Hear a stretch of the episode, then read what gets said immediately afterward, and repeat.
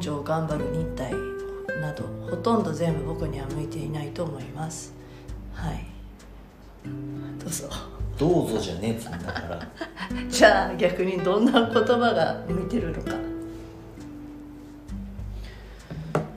これでは、えーとまあ、モチベーションっていうのがもしあったとしてさ、ん。これまあ、やる気が上がるじゃなくてこれはやる気をなくすわけでしょ。逆にこれに頼ってしまうと。うんじゃあ逆にこれだったら、まあ、モチベーションっていうかまあやる気なくさないなみたいな。逆にこの反対語があるのかなってちょっと。うんと努力とか根性とか頑張るとか忍耐とかって全部うんとこうベクトルとしては矢印の向きが同じなんですよね。うんと例えばねあのスーパーアスリートのイチロー選手は多分旗から見れば努力してるし頑張っていると思うんですよ。耐えてると思うんですだけどイチロー本人としてはうんそこまで努力したとか頑張ったっていう感覚はおそらくないんではないかと思うわけ。最近で言えば大谷君みたいなあ大谷選手みたいな人もピッチャーの練習もしてバッターの練習もして大変だねみたいなさあるかもしれないけど多分彼はその野球っていうものを純粋に楽しんでいる子供の時にエースで4番みたいなやつがそのまま大人になったっていう感覚だと思うんですよ。で将棋の藤井さんとかね、えースノーボードの平野歩夢っていう選手とかあー平野さんなんかもうんとすげえんですよ。知ってます？平野とか。平野さんは知らない。平野さんはですねうん22ぐらいなのかな。平野選手はスノーボードでメダル取って今度は東京オリンピックでスケボーが正式競技になったからっつってスケボーもずっとちっちゃい時からやってたからっつってスケボーで代表になるんですよ。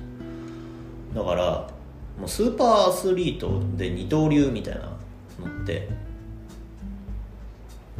なんだろういるんですよね。でも1日7時間8時間とか普通に練習してんですよ。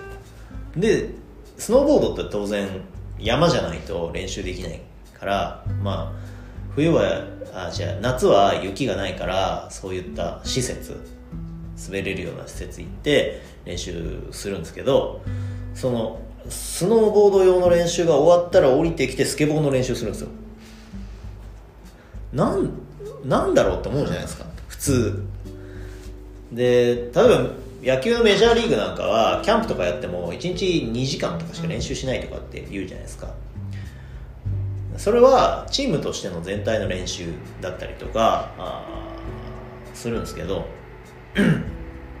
あの多分ねどうしようもなくやってて楽しいんだと思うんですよ。誰にしても。あーそう。大谷さんにしてもイチローさんにしても藤井さんにしても平野さんにしてもみんな。だからおそらく努力だとかなんとかっていう感覚ではないと思うんですよね。で僕がその言葉たちをあまり好きではないっていうのはなんでかっていうと あのそこになんかマイナスな感覚があるからなんですよね。努力だとか根性だとか頑張るだとかあ忍耐だとかって。耐えなきゃいけないようなことがあったり頑張らなきゃいけないようなことだったり、えーってことなんですよ。根性を出さないとできないようなことだったりいやそれ当然僕もスポーツやってましたから根性とかありますよ。やってたしその感覚はわかるけどだから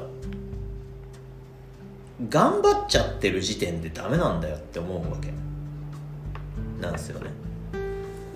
努力してる時点であの楽しいからやってやっちゃうんだっていうやつには勝てない。いや別に勝ち負けじゃないかもしんないけど。だからその僕はやりたいことができないっていうのはそんなに辛くないけどやりたくないことはできないタイプなんでそのやりたくないことをやってる感覚なんですよね。その努力する頑張る根性出して。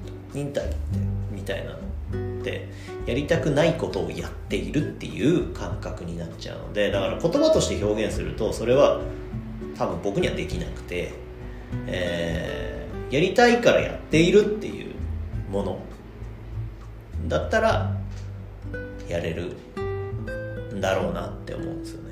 で僕はあの自分のその気持ちになるだけ素直に生きてるんでやりたくないことはやらないって。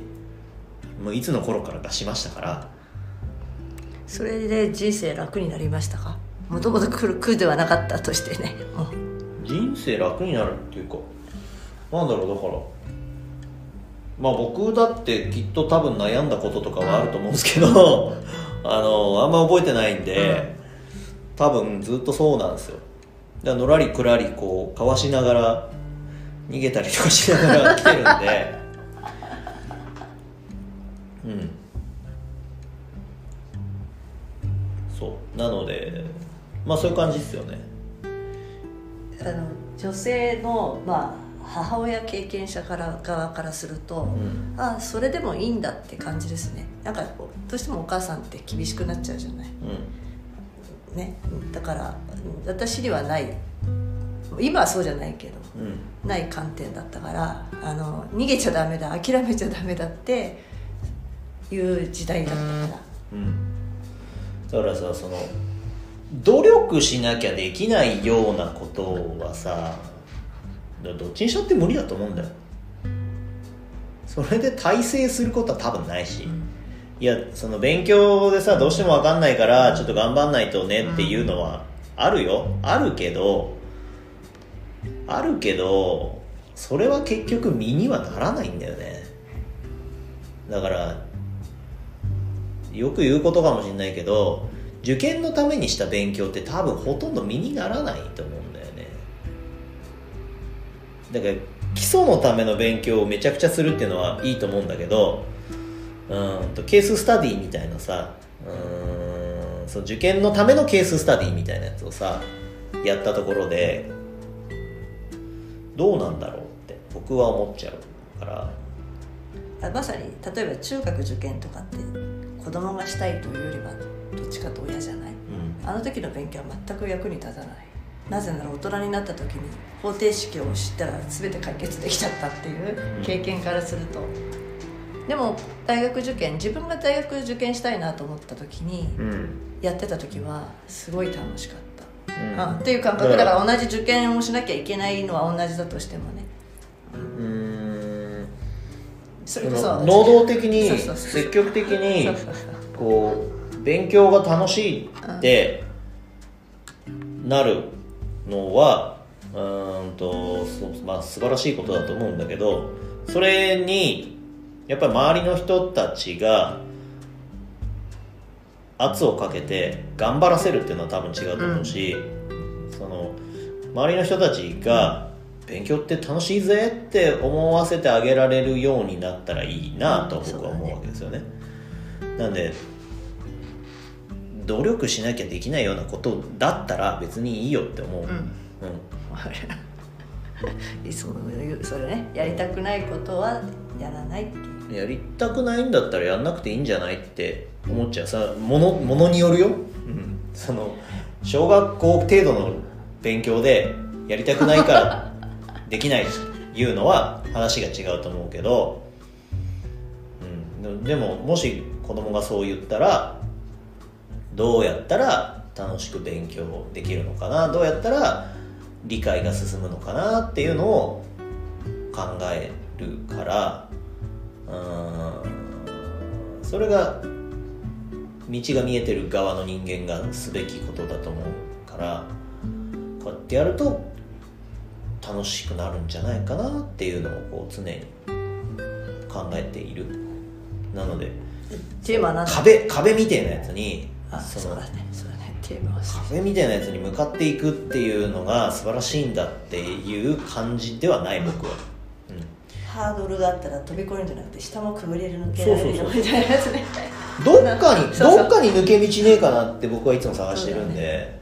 俺でも目的地に到達するんだったら別にどっちでもいいわけだよそうあの壁に見えたかもしんないけどそこはそのカーテンだったみたいなさちょっと開けてみたら入れたみたいな、あそうだよね、うそういう感覚でしょ？だからもし行かなきゃいけないところがあったとしても、んうん、どうにかしてサボっていけねえかなって思うんで。そうですね。サボる。あのその壁を思いっきりよじ登るんだっていう感覚はなくてうんどうしたらやらないで済むかなっていつも思ってます。なんで常に省エネでいたいんですよね。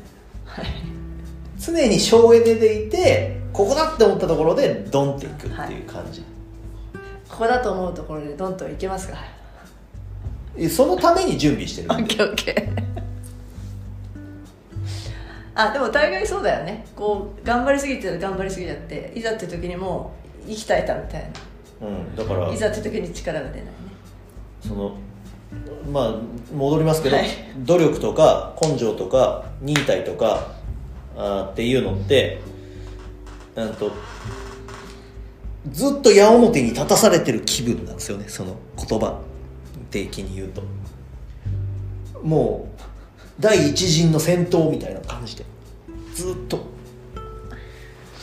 弓矢がずっと当たり続ける。それは痛いですよ。いう感じなんですよ。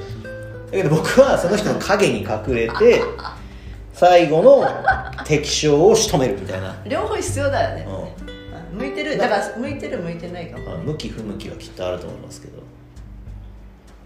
僕はあの次男なんでね私はだからそう言われると燃えるけど燃えるた果てに燃え尽きるってやつがあるんで。次男なんでいつもお兄ちゃんの動きを見ながら生きてきたような気がしてます、それは羨ましいですね。ははい。以上。はい